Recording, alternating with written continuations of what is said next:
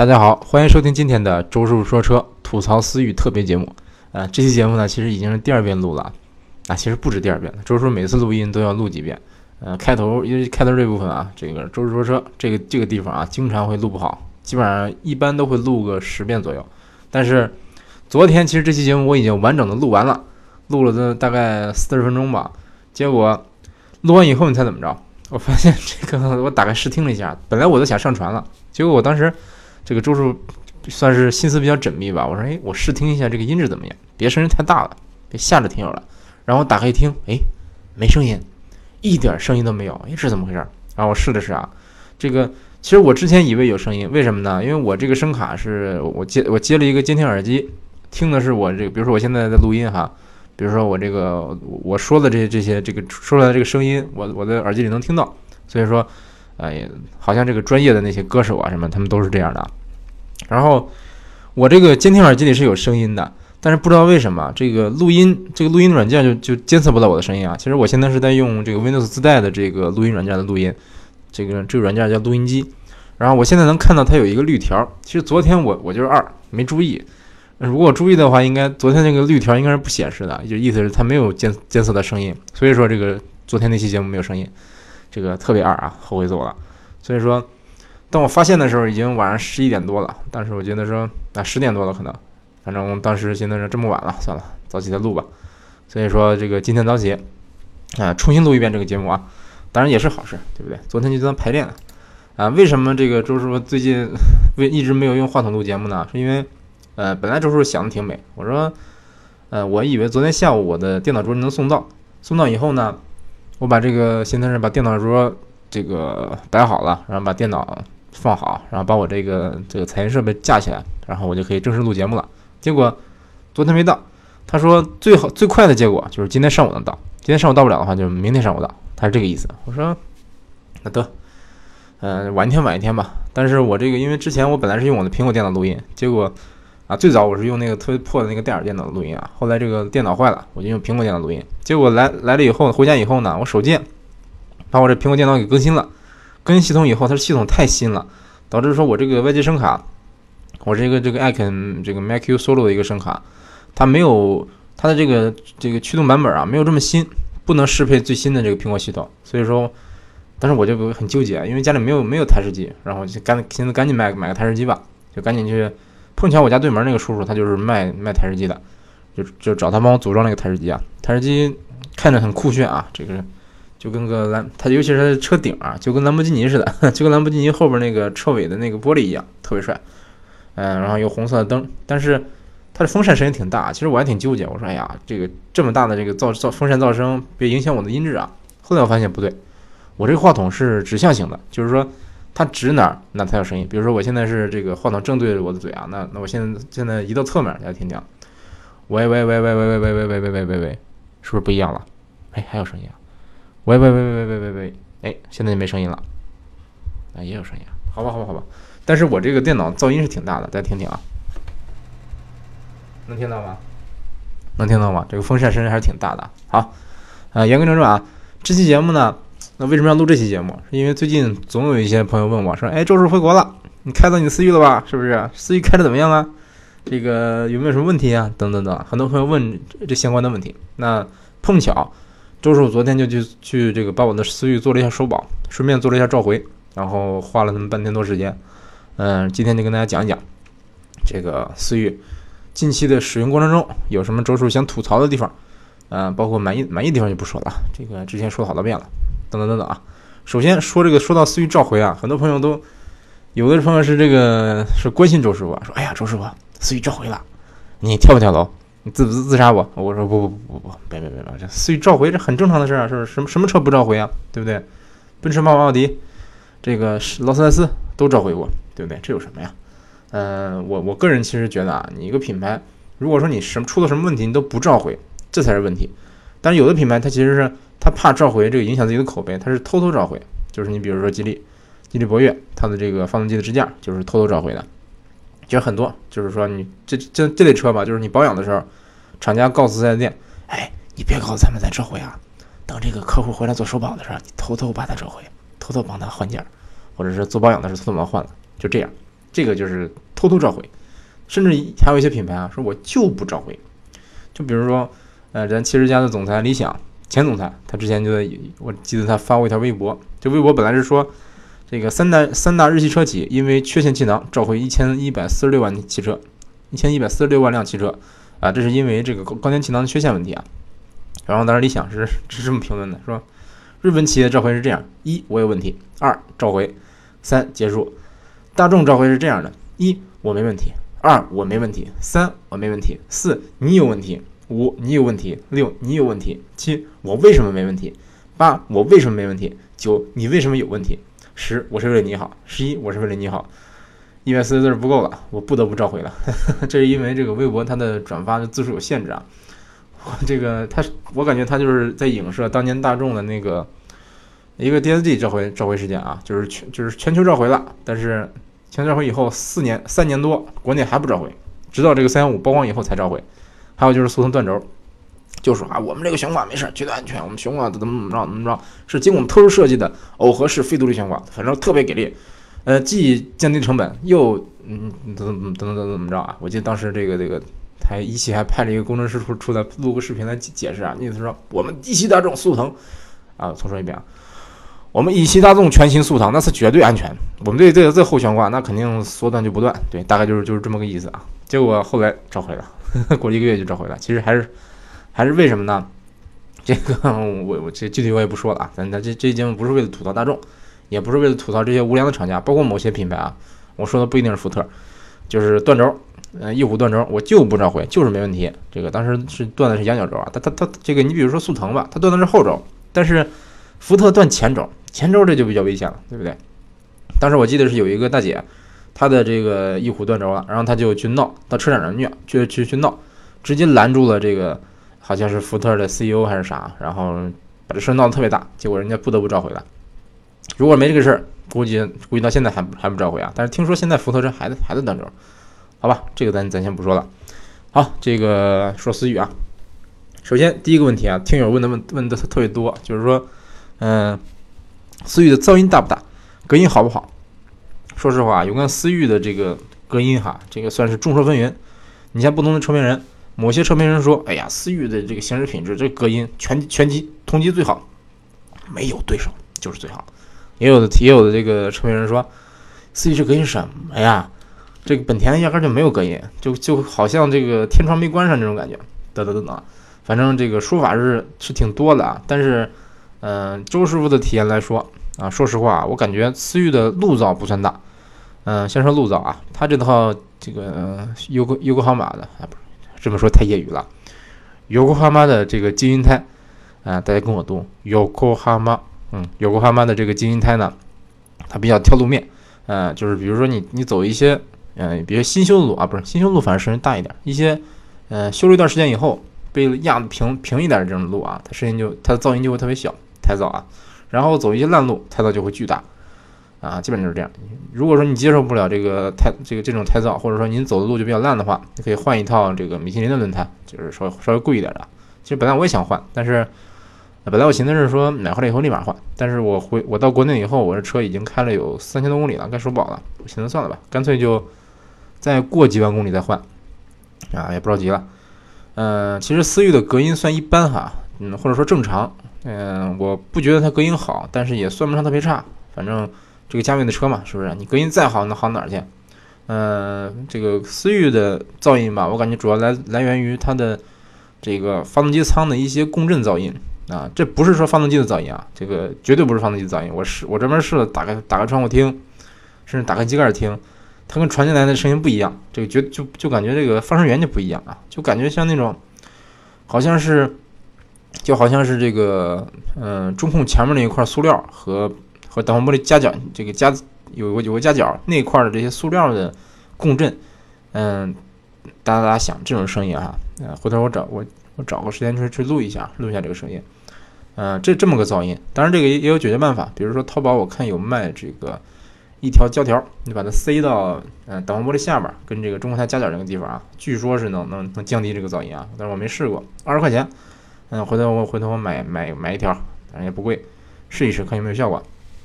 好，这就是有关这个思域的这个隔音方面的问题啊。有人说思域异响多，这个说空调出风口异响，这儿这儿异响那儿异响，反正我没没发现啊。这个可能我的车比较比较 那什么哈，可能我买了假思域，但是呃这个出这个空调出风口哈，嗯我都听过一次，它不是异响，它是共振，呃就是我当时加速加到一个地方，它是哒哒哒哒哒哒就这么响，就类似这样。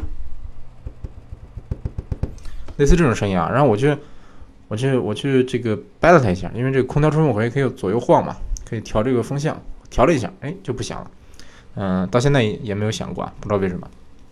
然后接着说啊，反正我感觉，呃，有关思域的这个这个隔音方面啊，就就就就这么多吧，先说这么多。嗯，我反而不觉得思域它的噪音是个问题啊，就我不觉得说它隔音多么差。然后。嗯，比如说这个说到思域实际使用过程中有什么有哪些不满意的地方啊？有哪些缺点？这个咱这期节目主要说一说啊。其实我之前说了很多遍，呃，车无完车，一个车哈，无论它什么价位，无论什么定位啊，只要是一辆售价不太高的车，当然，其实就算售价高的车啊，那那也不可能出现这个完美的车，这是毫无疑问的。嗯，但是一辆这个比如说家用车。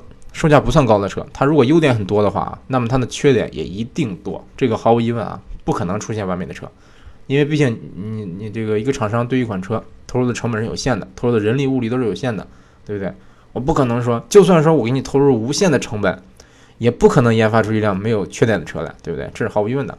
所以说，思域的优点这个毫无疑问特别多，嗯，什么动动力同级最强，油耗特别低，配置高。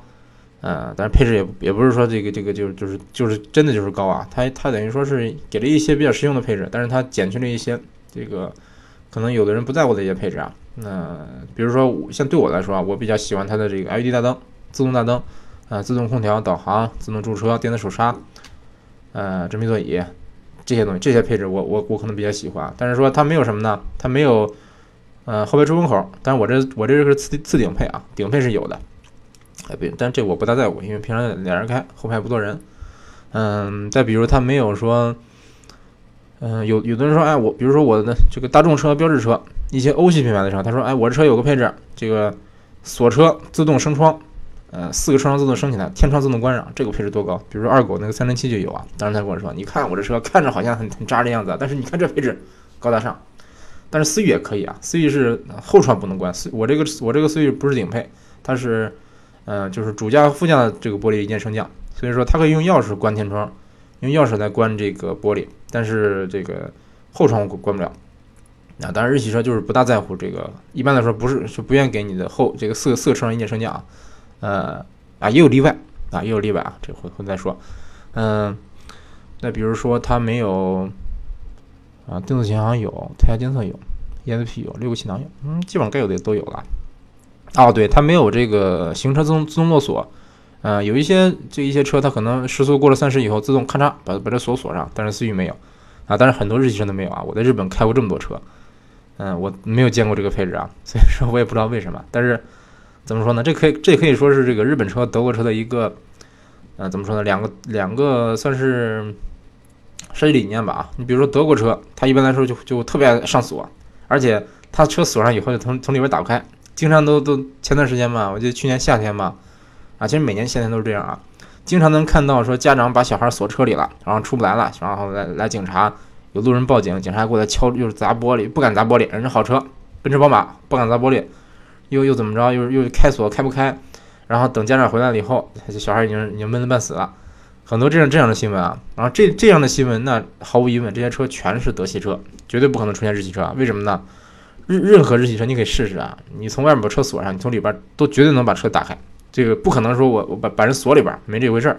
但是德系车就不一样，德系车就是我锁上锁，哎，从里边就就是开不开。这就是两个怎么说呢？德系车和日系车两个这个算是怎么说呢？这个比较鲜明的一个特嗯特点吧，或者说区别啊，也不能说谁好，不能说谁不好。为什么德系车这么设计呢？因为德国德国车这个可能跑高速比较多，毕竟德国的高速不限速嘛。那日本的为什么这么设计呢？因为日本小孩比较多啊，但是德国小孩也不少。就是说，我说我可能我我感觉可能是这个，你比如说这个日本车的后排可能会经常坐小孩，但是德国人可能就是跑高速嘛，是不是？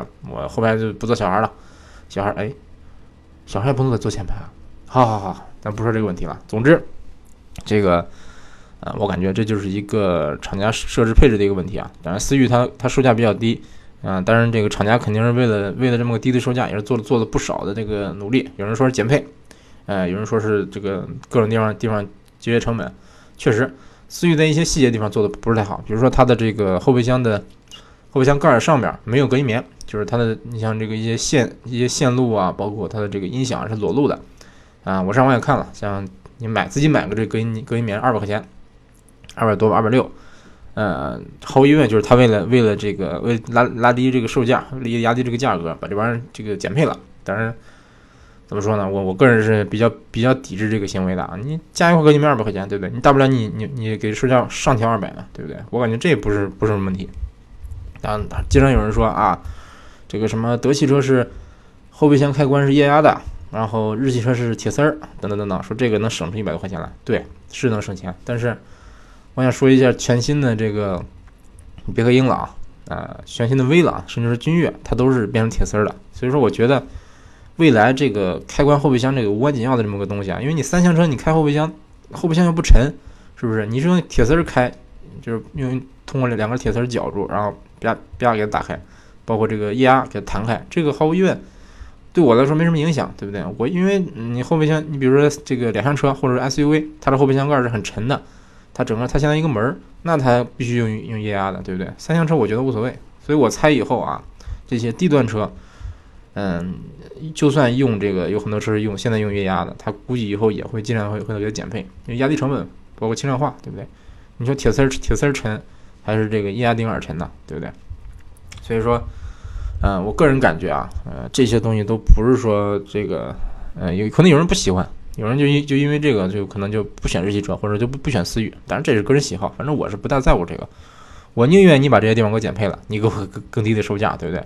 本来你你想卖十五万，你现在给我卖卖，比如说十四万五，是不是？你这省下的钱，这是这是实实在在的钱。你如果说你需要这个，你比如说我，我突然觉得，哎呀，这后备箱看着不不给力啊，这个我还是喜欢这个把它包起来。那我去买个买个那玩意儿自己自己加上，对不对？根本都不用都不用拆车，基本上都是买。我我我在网上看了看啊，那个。那个套买过来以后，基本上拧两个螺丝就就就粘上了啊，反正挺简单的。好，啊，扯得有点远啊，接着说，呃，还是说这个思域让不满意的地方，呃，先说满意的地方吧。这个先说一点是让我非常喜欢的点儿，就是这个思域在我们这儿回头率非常高，极高极高的，高到什么地步呢？这个基本上来说，我我路边停车，嗯，从旁边走过的就走过去的行人都会回头看一眼。啊，不能说都看一眼嘛，就经常有有人会回头看一眼。我还听过很多人议论这个车。我记得我去去广汽传祺试驾的时候啊，当时这个我开思域去把车停在门口，然后车停好，就有一个有一个销售过来过来接待我，这个是是迎接到店外边来了啊，说你看什么车呀？我说我看 GS 八。他说来来来，里边请里边请，里边请。啊大概他当然不是这个店儿，你进进去让我试这个车啊，先给我讲了讲。嗯，让往里坐坐，说你看这皮子，你看这这做工，你看这配置，怎么怎么好。然后当时那些销售在做操，其他的那些销售在做操。后来我才知道，这个销售是总监，销售总监，因为别人在做操，他不用不用做操，所以他来接待我。然后这个那些男销售做完操以后啊，我看他们就跑到外边去看我车去了。四个销售把我车围住了，然后指指点点，有人看前面，有人看屁股，然后一边看一边说。当时我就想。真想拍个照给他们拍下来啊！但是旁边有这个销售，销售总监不好意思，嗯，就没拍。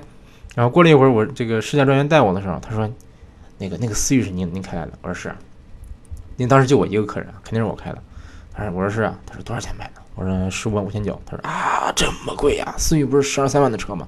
我说：“那是新思域，不优惠还加价。”他说：“加多少？”我说：“加多少？加多少？”他说：“我不用加。”等等等等。呃，反正这个这个，他说这个思域真漂亮啊，这个跟小跑似的，溜背。我说哎，对对对，还行。他说开着怎么样？我说动力倍儿强。要不你你一会儿我带你试一圈溜一圈。他说啊，别别别别别，那都不好意思，您忙您的。呃，我是试驾专员，怎么好意思让让销售让顾客带我呢？是不是？那想想确实是啊。但是周师傅是一个很热心的人啊，我真的是想带他跑一圈。好，言归正传啊。呃，不光这个，包括去东本的时候，去广本的时候，去这个丰田，去乱七八糟店的时候，去这个标致，这个销售一般来说都会问一句，说思域哪买的？甚至有的人，有的销售不认识思域啊，问我说这什么车？这个，哎呀，总之，呃，算是回头率比较高啊，因为我们这儿没有东本，所以说这个见过思域这款车的人不多，很多人可能只在这个电视里，或者说在在这个网网上见过，真正见过实车的人可能不多啊。总共全市可能就那么几辆车，所以说回头率比较高。但周叔是一个呃比较低调的一个人啊，这个我感觉思域可能对我怎么说呢？跟我的这个人生哲学啊格格不入，那差评。好，这个接着说哈啊，说说油耗吧，油耗也算算是我一个比较满意的地方啊。这个目前为止开了四千多公里，说不完了，它的这个平均油耗是六点八，是总的平均油耗六点八，然后平均时速是三十五公里，就是市区居多。偶尔跑高速，但是市区居多啊。这油耗我其实觉得可以了，反正正常你在市区开，它油耗顶多啊，当然你看你多堵了，你真的堵的不行的话，你油耗到到到九个，甚至说到十个都有可能啊。那看你多堵了。你比如说我这车，呀，比如说我在我在某一个特大都市，整天堵的不行了，我车从我家到上班的单到单位一公里，我开一百年，那这油耗就是无上限了，对不对？这油耗 是是永远永远都到不了一百公里，所以说所以说这个。嗯，我感觉看你多堵了。嗯，有人问老老老有人问说油耗多少？油耗多少？我开现在是六点几，是不是还能开到五点几呢？如果说如果说我每天跑往这个郊区上班的话，呃，或者说每天跑高速跑的多的话，其实能能能跑到跑到五点多，甚至说四点几，甚至说最低能跑到三点八。这车大概。啊，回头我试试啊，忘了具体具体多少了，反正可能是六七八十这一一这期期间的一个时速巡航的时候，它的最低油耗可能最低能到三点八，这最低了啊，再低低不了了。然后你像这个高速九十公里时速巡航是五点五个油，五点五点零左右吧。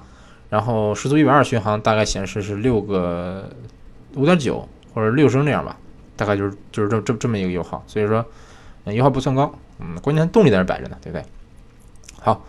啊，那接下来我想吐槽一下它的，啊，先吐槽什么呢？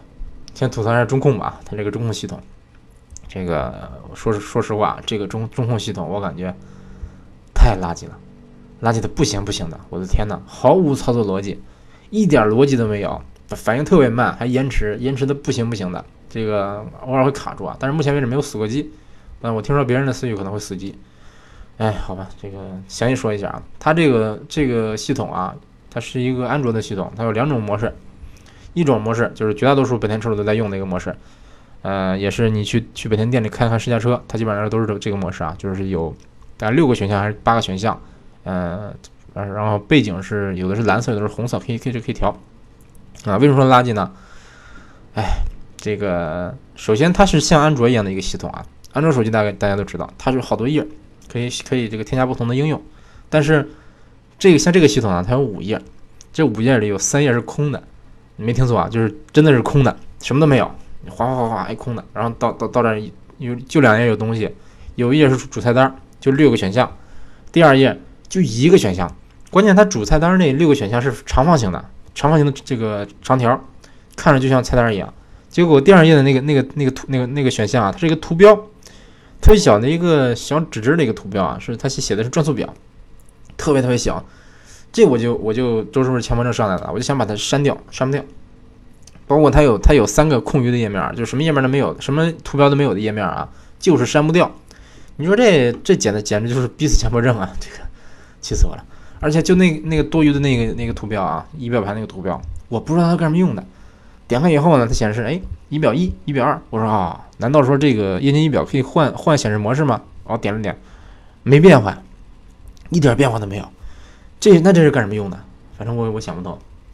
然后还有一种显示模式啊，隐藏模式，也是一种这个强烈逼死强迫症的一种模式啊。它是，呃，它大概就就把这个把菜单变成拼图一样那种那种形状，就是每个 选项，比如音乐，比如说导航啊，没有导航，音乐，比如说这系统，它是小方块，但是每个方块都不一样啊。这个你正常来说你给我都是正方形，是不是？它都有的是长方形，有的是正方形，而且我试的是啊，怎么拼都拼不对称，怎么拼都占不满这个页面。我的天哪，这个这个气真急死我了！而且你说它像拼图，确实像拼图一样啊，但是说它没法拼成一个完整的一个，哪怕是长方形，拼不出来，气死我了！拼半天，这个反正我我我我我有点强迫症啊，周叔算是早期的强迫症，接受不了这个。然后。呃，周叔这个这个车型是次次顶配，它配了这个导航，高德的导航。这个这个导航我找了一星期都没找着导航在哪儿。你说现在，你猜猜在哪儿？它它这个主菜单有六个选项啊，什么，呃有有什么设置、系统，呃呃信息，呃手机互联，还有什么忘了，反正反正六六个选项啊，它居然放到这个手机互联里边，智能手机互联。我因为我我当时想的是，我我想着智能手机互联的可能就是那个类类似这个投射手机屏，或者是类似这 CarPlay 这么这么个功能啊。结果打开以后一看，里边什么都没有，就一个导航。然后终于找到这个高德导航了。然后这个，你说你为什么要把导航放这儿呢？对不对？我明明就没有跟手机互联呢，你为什么放到手机互联里呢？你为什么就不能像一个正常手机，也不是正常的车机一样，把导航那个专门设计一个图标呢？是不是？哎，当然，话说回来，这个高德导航它本身是比较好用的啊，这个支持实时路况更新、联网的。然后它导航声音可以设置男生、女生、东北话、台湾腔、粤语，啊，挺好，挺人性化。嗯，反正这个高德导航整体还是挺好用的，这个咱不吐槽。嗯，基本上就是这些啊。反正这个系统真的是相当垃圾啊，相当相当垃圾。据说还能下东西，据说还能上网，据说还能联网，能打打开网页啊，但是。我不知道它网哪来的，这个反正我试了试啊，好像是打不开啊。但是这个车机可以连 WiFi 啊，估计连上 WiFi 就行了。话说哪儿能让我车连 WiFi 呢？啊，麦当劳、肯德基那是可以，估计是可以啊。然后说说内饰吧啊，呃，老有人说这个思域内饰做工不好，或者是做工好，或者说这个用料差。呃，用料其实可以啊，这个软质材料挺多的，嗯，然后皮子也挺软的啊，但是说。它就是在仪表盘上方有一块这个硬塑料，嗯，有的人他一摸摸到这儿了，说啊，一这么硬，这说这用料不好。其实别的地儿还是软的居多啊，啊，包括后排，后排的车门板上也是大面积的这个仿皮和搪塑，这个其实我感觉用料不错啊。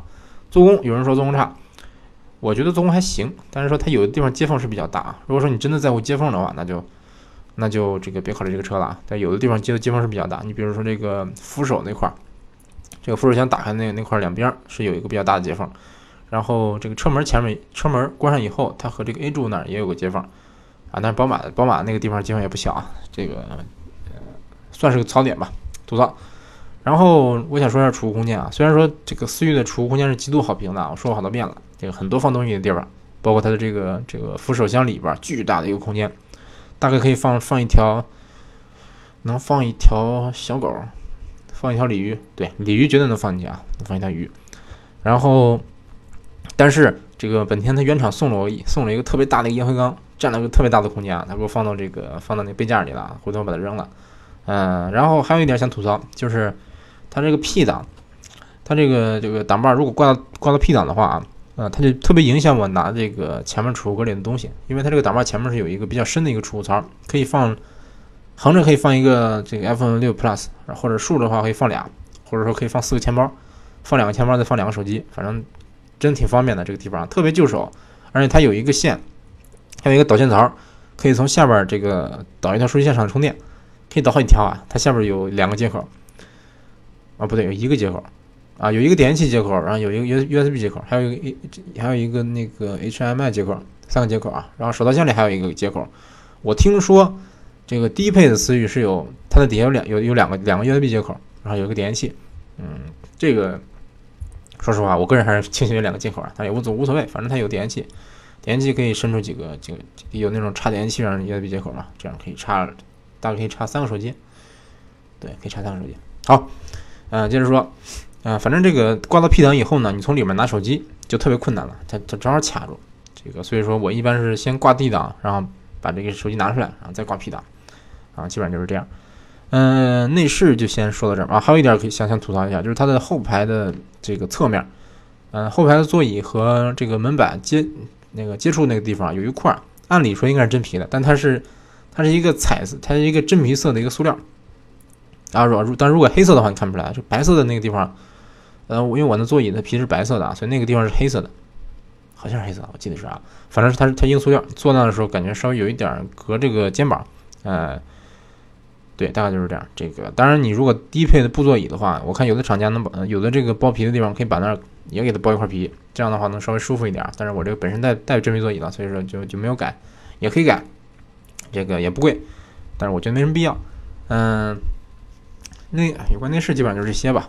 啊，反正空间的话可以啊，就是前排空间，前排空间肯定肯定是足够，啊，就是它坐姿有点太低了啊，嗯，坐姿特别低，然后这个副驾驶座椅座椅高低不可调，其实很多人他想往高里调啊，他觉得说太低了，想高调调高，但是，反正我印象中我接触到的大部分车型啊，是我坐进去以后觉得太高了，我想调低，啊，基本上就是这样。但是思域这个车其实后排啊，副驾驶我坐的比较少。主要都是我在开，然后这个后排我也试了试，还，坐坐了一段时间后排，后排觉得舒适性还行，就是其实这个思域的车虽然说它是个溜背，而车特别低哈，但是它的后排头部空间其实不差，基本上来说就是呃同级别的一个正常水平啊，没有说严重顶头。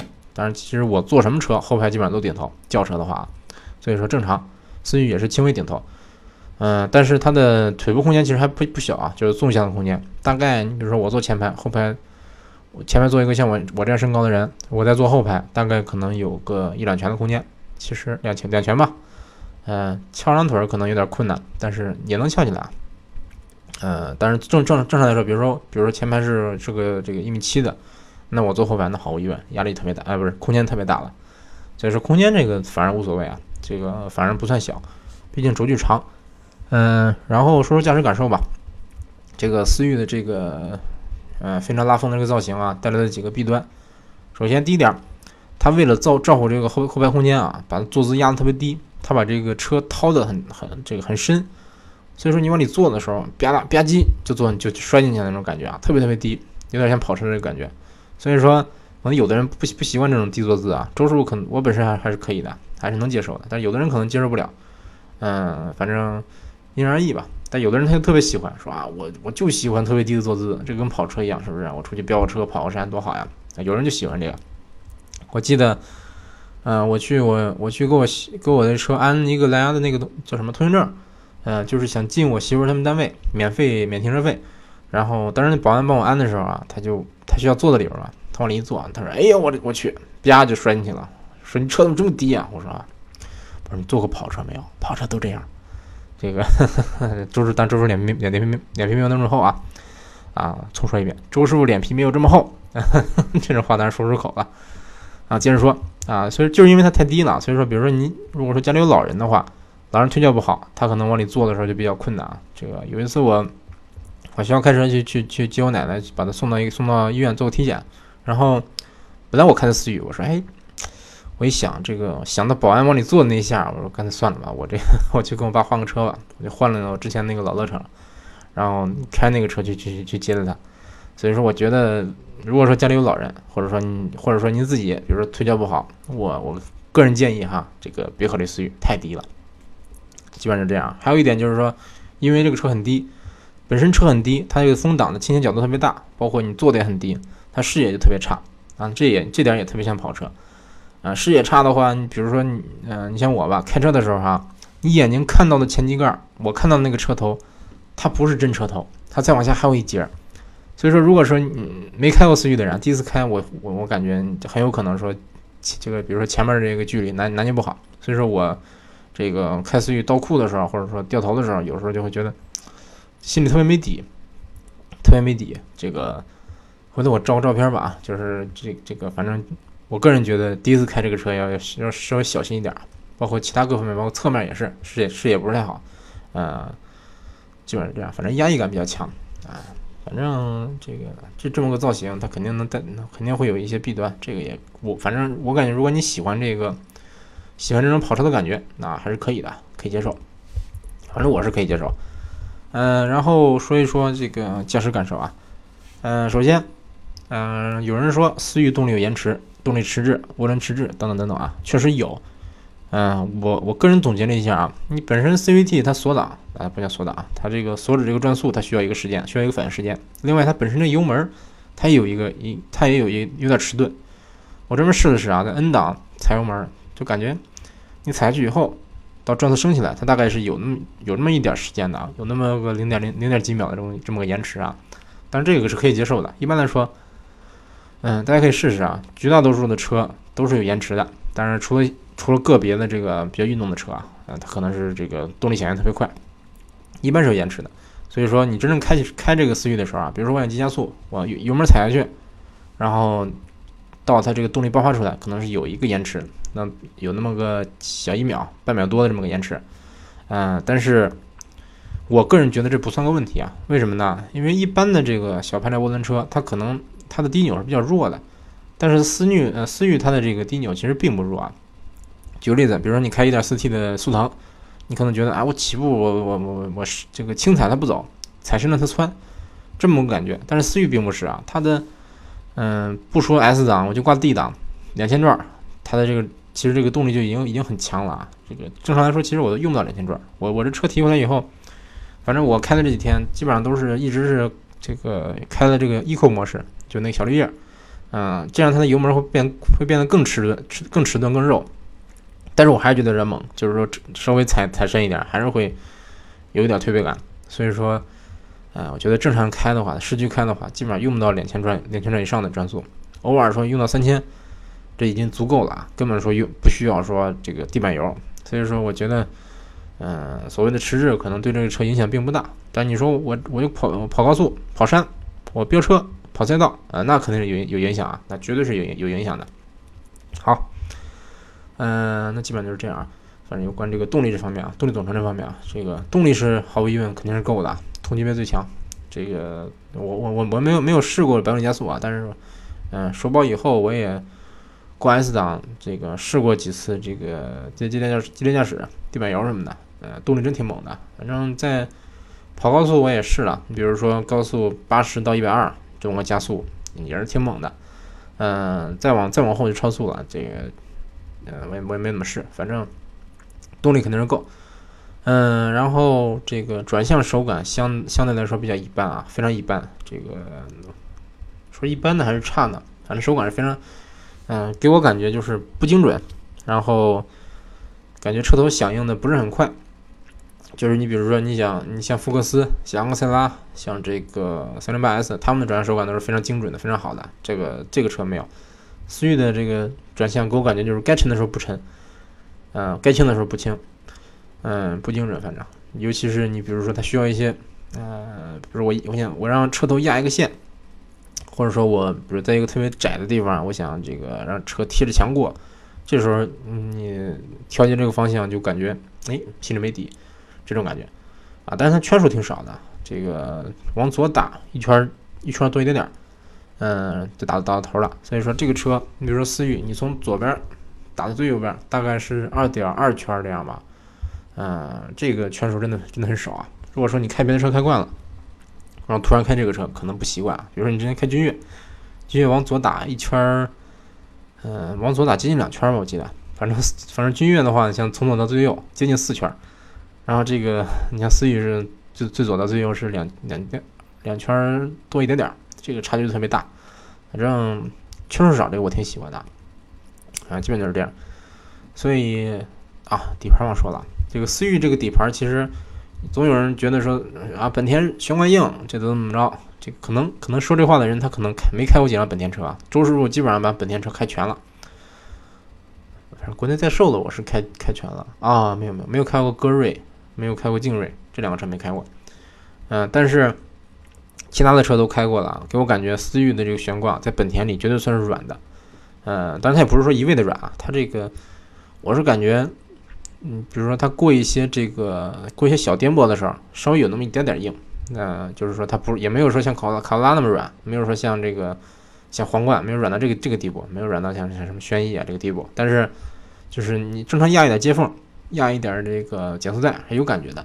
但是说你真正是，比如说我我压一个比较大的东西，它反而这个减震其实还不错啊。但是说它的其实侧倾也不大，我也试试过这个，我记得当时当时试试驾的时候，不是用我的车，用这个试驾车也做过这个大概时速六七十过直角弯，但是当时侧倾其实并不大，侧倾侧倾几乎不，反正没什么不怎么明显。当时我感觉的这个，哎，当时感觉身体好像被甩到一边去了，但主要是因为这个向心力比较大。并不是说它侧倾的侧倾有多大，嗯，感觉其实这个这个，如果你激烈驾驶的话，这个悬挂还可以，但是偏软的，可以说如果说想激烈驾驶，可以改一改，改成这个，嗯，稍微稍微硬一点的悬挂，改个短弹簧什么的，呃，但是原厂的说实话啊，就是一个买菜车的一个调教，本身就是偏舒适的，开起来也是比较舒服的这么个车啊。虽然说外形感觉很运动，所以说很多人就拿拿一个这个算是运动型车的这么这么一个标准来衡量这个思域，觉得说啊思域这个操控不好，怎么着怎么着。本身思域也没说自己操控好，对不对？本身本田也没有说思域是一个主打操控的一个车，是不是？所以说，反正对我来说吧。嗯，我觉得思域还是一个买菜车，只是碰巧长得帅了一点，外形激进了一点，动力强了一点，这都凑巧。如果说你能接近，呃，能接受它的这些优点，嗯，包括缺点的话，嗯，我觉得还是可以买的。但是说，如果说我刚才说的这些这些它的问题吧，如果说你接受不了，比如说接受不了它的这个这个，比如说隔音，接受不了它的呃这个，比如说动力的延迟啊，但是其实这个级别的车基本上都有延迟，我接受不了它的。啊，比如说这个特别低的坐姿，那我感觉你还是别买了，这买了以后可能会后悔，对不对？如果说啊，我就喜欢这个，这他他说的这些，比如说隔音我不在乎，然后我就要一个特别特别这个夸张的一个造型，然后要有很强的动力，要要比较高的配置，那其实思域还是比较合适啊。但是目前为止，我听说有的地方开始已经不加价了，然后甚至开始送东西了，但是还没有优惠啊。但是我猜以后它这个思域应该是会有有一个小幅的优惠。但是我猜这个 1.0T 的版本可能优惠会大一点，1.5T 我估计优惠可能也不大。这个未来估计你指望它优惠一万，我感觉可能不不大现实。嗯，总之这个思域这款车基本就是这样啊。然后其实有关这个装备工艺方面的问题啊，我估计它以后会提高，因为最近其实思域还是处于一个供不应求的一个状态。嗯，这个工人的装装备工艺肯定是现在是难以保证。这就是就是，呃，说实话就是不同的思域，它的它的可能。这个，比如说这个车可能有异响，有的车可能就没异响，对不对？包括不同的车接缝都不一样。目前是这么这么一个状况。那等以后它这个恢复恢这个算是恢复正常以后吧，嗯，我猜他起码能回到一个比较正常的一个水准，就起码跟老思域差不多，对不对？行，那基本上来说就说到这儿啊。那感谢大家收听这一期的周师傅说车，下期节目再见。